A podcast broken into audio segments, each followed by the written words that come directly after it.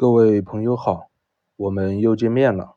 今天让咱们一起观一下顶卦吧。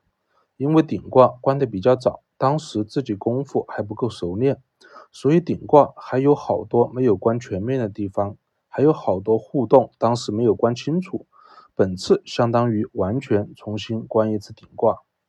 观顶卦前，咱们先说一下顶长什么样子，主要的作用是什么？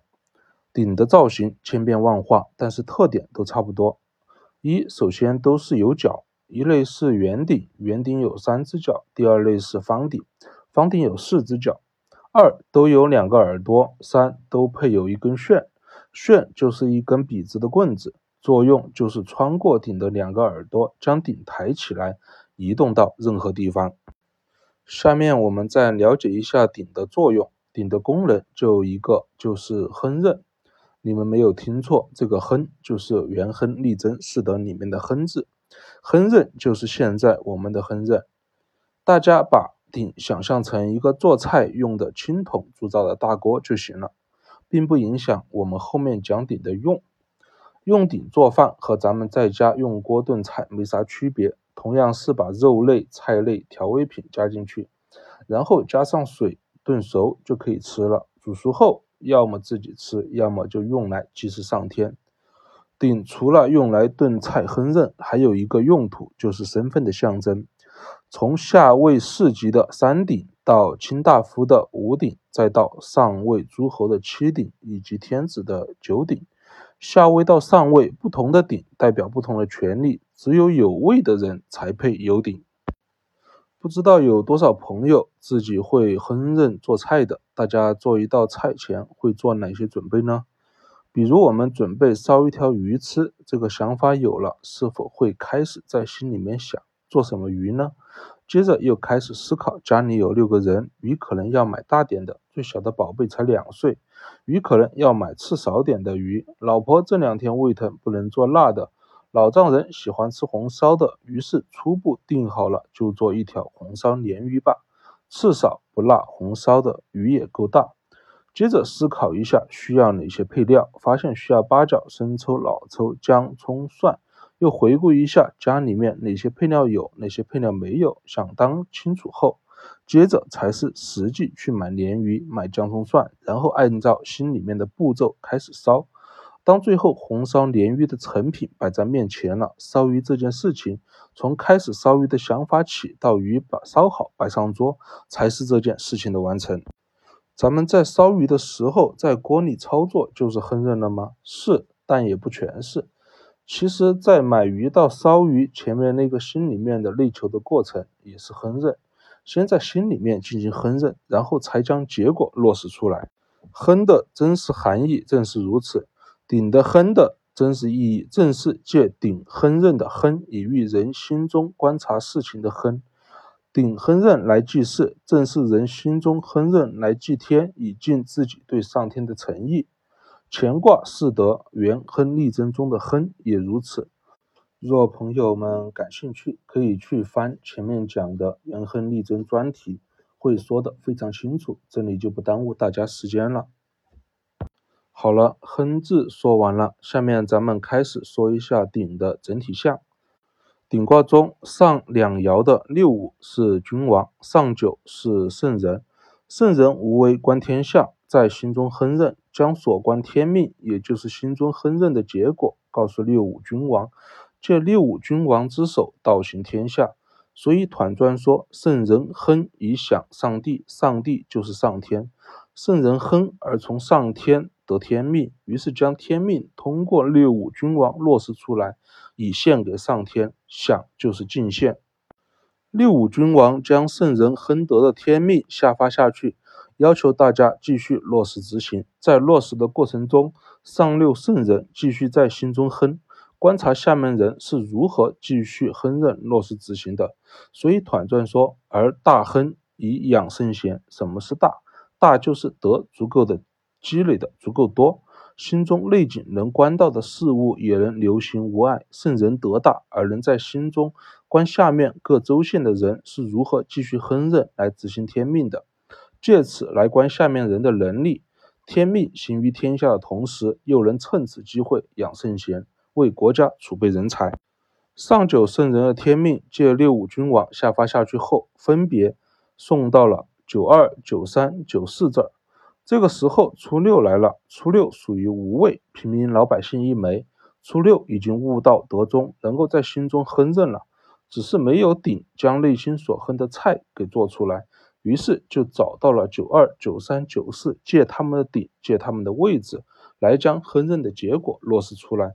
跟着下位的九二九三和上位的九四一起立功，所以《团传》中说：“训而耳目聪明，柔静而上行，德中而应乎刚，是以元亨。”说的就是初六了。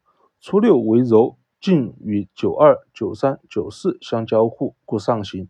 但是九二能得中，九三多动，九四在上位统揽大局。不同的十位，初六应对的故事也不相同。如何对顶的卦的象，心中有了清晰的画面了吗？咱们开始观卦吧。为了方便大家体会，咱们就暂时杜撰一件具体事情穿插其中吧。这天，上九圣人在心中哼天下局势的时候，发现近期有大批国有资产流向国外，主要是黄金、钱币等主要交易货币。发现这些国有资产流向国外，主要是去购买一种叫 Peter 币的货物。比特币价格涨幅波动很大，也因此吸引了很多国人将大量的钱投进去，但都是输多赢少。若放任这个事情不管，任它发展下去，从小的来说，百姓的前辈都会在购买比特币中输得一干二净，最后的结果就是吃不起饭、饿肚子，导致国家动荡。从大的来说，国有资产大量流向国外。也会让国外其他有敌意的国家趁此机会拿捏我们国家，对国家的安全有严重的威胁，所以必须在萌芽中将这些危害给抹杀掉。所以上九圣人哼完，天命来了，要将比特币购买这事彻底在我们国内杜绝掉。于是上九找到了六五君王，将哼到的结果，包括什么是比特币的原理。庄家如何操纵的？购买比特币的潜在危害与百姓如何？与国家如何？完完整整、无死角的告诉了六五君王。君王一听，也心中哼了一下，确实如此。于是签署君王一号令，全国各级官员给我想办法，务必完成这项杜绝比特币的命令。上九爻辞顶玉炫，大吉，无不利；六五爻辞顶黄耳，金炫，力争。顶和炫的组合，顶管亨刃，炫主方向。炫管将亨刃好的顶抬到需要的地方去。上九圣人先用亨观天下知天命后，有了清晰的方向，故欲炫。欲刚中带柔，欲炫刚能知天命，方向明确。欲炫柔能牵着君王，让君王能接受。六五爻辞的黄耳为中，以喻上九圣人亨的天命的预炫来了。六五的黄耳能让上九穿进去，随上九圣人而行，故顶黄耳。六五是如何跟随上九呢？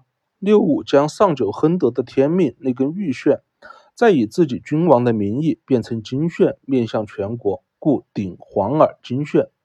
玉铉对象只对君王。而金炫对象则是面对全国所有的大小官员，金色就是君王的象征。例如困卦中，金车是君王的专属车，而六四权倾朝野，不将君王放在眼里，明明是臣，却享受君王的出行待遇，最后不得善终。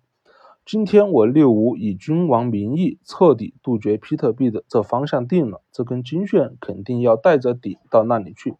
至于鼎里面怎么哼着，你们自己想办法吧。圣人亨得天命，用玉券抬着君王前行，圣王合一，道行天下，当然无不利了。以上就是六五君王和上九圣人的关系。接着，杜绝比特币的命令下发到了九二、九三、九四这了。九二、九三、九四拿着这命令如何执行，也是抠脑袋。君王签署的一号政令可不是开玩笑的。正好这个时候。初六出现了，初六属于德中悟道的，希望能借助九二、九三、九四等在位人之手实现心中的抱负，借此机会立功。初六爻辞：顶颠子，立出匹，得妾以其子无咎。前半句顶颠子立出痞的象是遇初六得中状态的，不明白没关系，咱们趁此机会说一下，看看大家能否有机会悟道。颠就是颠倒的意思，将顶足朝上，不就是将里面的东西倒出来，才能开始烹饪嘛？将什么倒出来呢？立出痞，当然就是将痞倒出来了。痞是什么？痞卦中下位的六三和九五君王关系非同一般，六三借此关系阻塞了上下，为虎作伥，行苟且之事，导致短暂的天地不交，小人得势。痞就是阻塞之物。在心中亨饪时候，痞又是啥呢？别着急，咱们慢慢说。举个例子，吃饭一定要用筷子的理念在我们心中根深蒂固，这就是痞。若没有筷子怎么办？是继续翻箱倒柜的找筷子呢，还是就地折断一根树枝为两截，或是用勺子呢？再举个例子，饭前一定要洗手的理念在我们心中根深蒂固，这也是脾。若停水了怎么办呢？是继续跑去楼下的公共厕所洗手呢，还是换成用湿纸巾呢？这些根深在我们心中、影响我们做事的，一定要怎么怎么样，就是脾了。因为这些异必故我阻塞了我们内心的烹饪。吃饭一定要用筷子，饭前洗手一定要用水，几乎不加思考的就按照这些所谓的习惯就做了。所以说他们都是屁。德中道是怎么处理呢？将吃饭当成一件事，像模像样的去心中烹饪一下，只会知道此刻吃饭是用手抓合适，还是用筷子合适，又或者用叉子合适，只会知道是用湿纸巾合适，还是用水合适，还是用其他什么酒精来达到我饭前双手清洁的目的。脾不出，自然没有烹饪这一步，无法烹饪，故顶颠子立出痞。后半句得妾以其子无咎的象，说的是九二、九三、九四对初六的定位。妾有说是小老婆的，也有说是女奴的，其实是什么无所谓。在古时候，无论哪个时期，无论是帝王还是官员或者平民，妾的地位都不如正室明媒正娶的老婆，不享有家中的一切权利，还要归正室管理。所以妾就一个用途，就是给主人家生孩子、绵延香火的。你于九二、九三、九四得初六，就如得妾，妾给他们生孩子，这个孩子才是目的。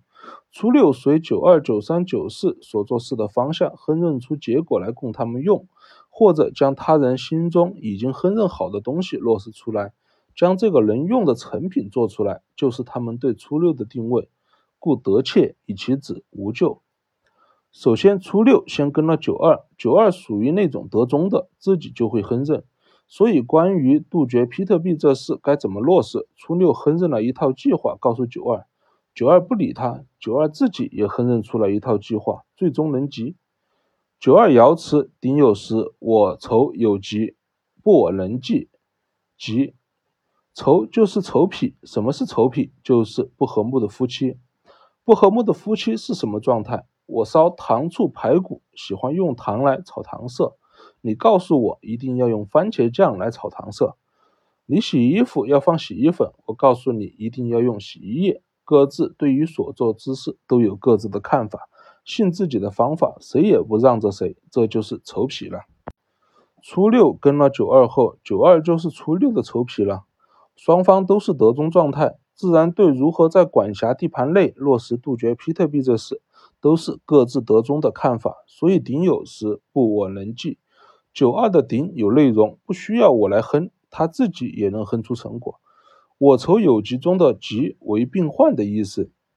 君王的命令下来，九二如临病患，谨慎对待，最终能以终解决而无患。所以孔圣人在小象中说：“鼎有时，圣所知也。我愁有疾，终无忧。”接着初六跟了六九三，初六帮九三关于杜绝皮特币这事。心中哼认出了一套很完美的方案，结果九三压根就不落实出来。九三爻辞顶耳格，其形色，至高不实，方与亏毁，终极。格在格卦中有提过，就是去旧的意思。顶耳的主要功能就是便于用旋穿入顶耳，待顶烹饪好食物后，将顶抬到需要的地方去。如今格了。不就是取消顶耳，或者把顶耳封上，去掉原来能穿顶的功能？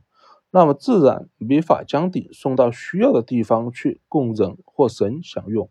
原地烹饪，故鼎尔阁其形色。原本用鼎烹饪是准备送去祭祀上天，好求雨的。这下好了，初六帮他烹饪好了，并且哼了一锅美味佳肴。结果九三不送过去，导致雨量变小了，才后悔，才想起要把这锅美味佳肴赶忙抬过去祭祀，故至高不死，方与亏悔终极。已于初六为九三将事情该怎么落地实施烹饪出了一套完美的方案，如美味佳肴一般。结果九三并没有将它落实出来去使用。当事情开始往坏的方向发展的时候，九三才开始后悔，接着去落实初六烹饪的结果，故终极，最终会稽。接着初六有幸跟了九四，九四在上位为公爵。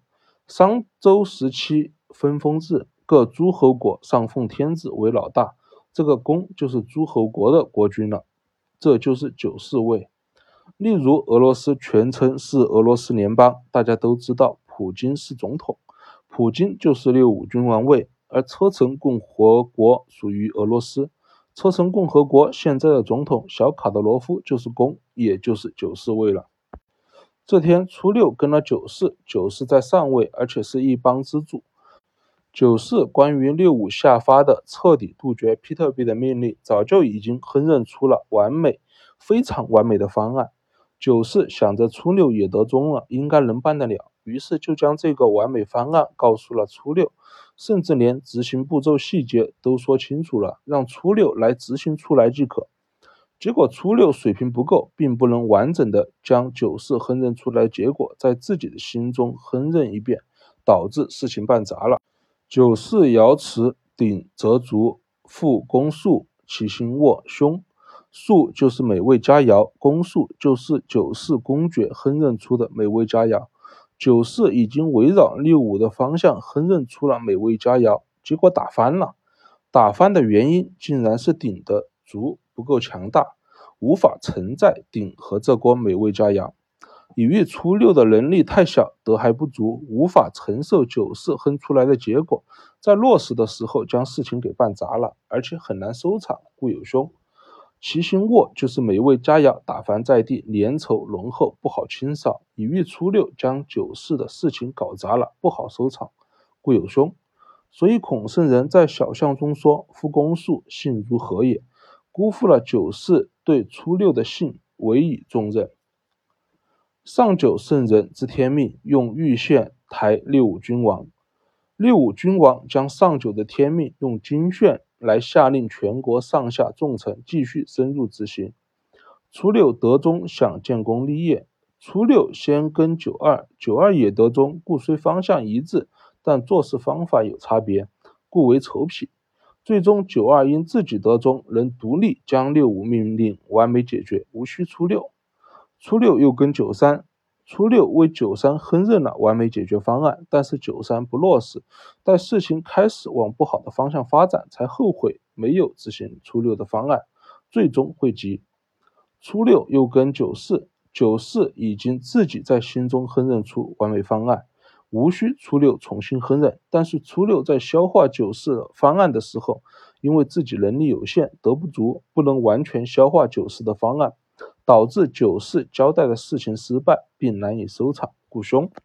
上九圣人全程心中大亨，以观大家是如何继续执行六五天命的，以此养贤。顶卦观完了，我们下一卦见。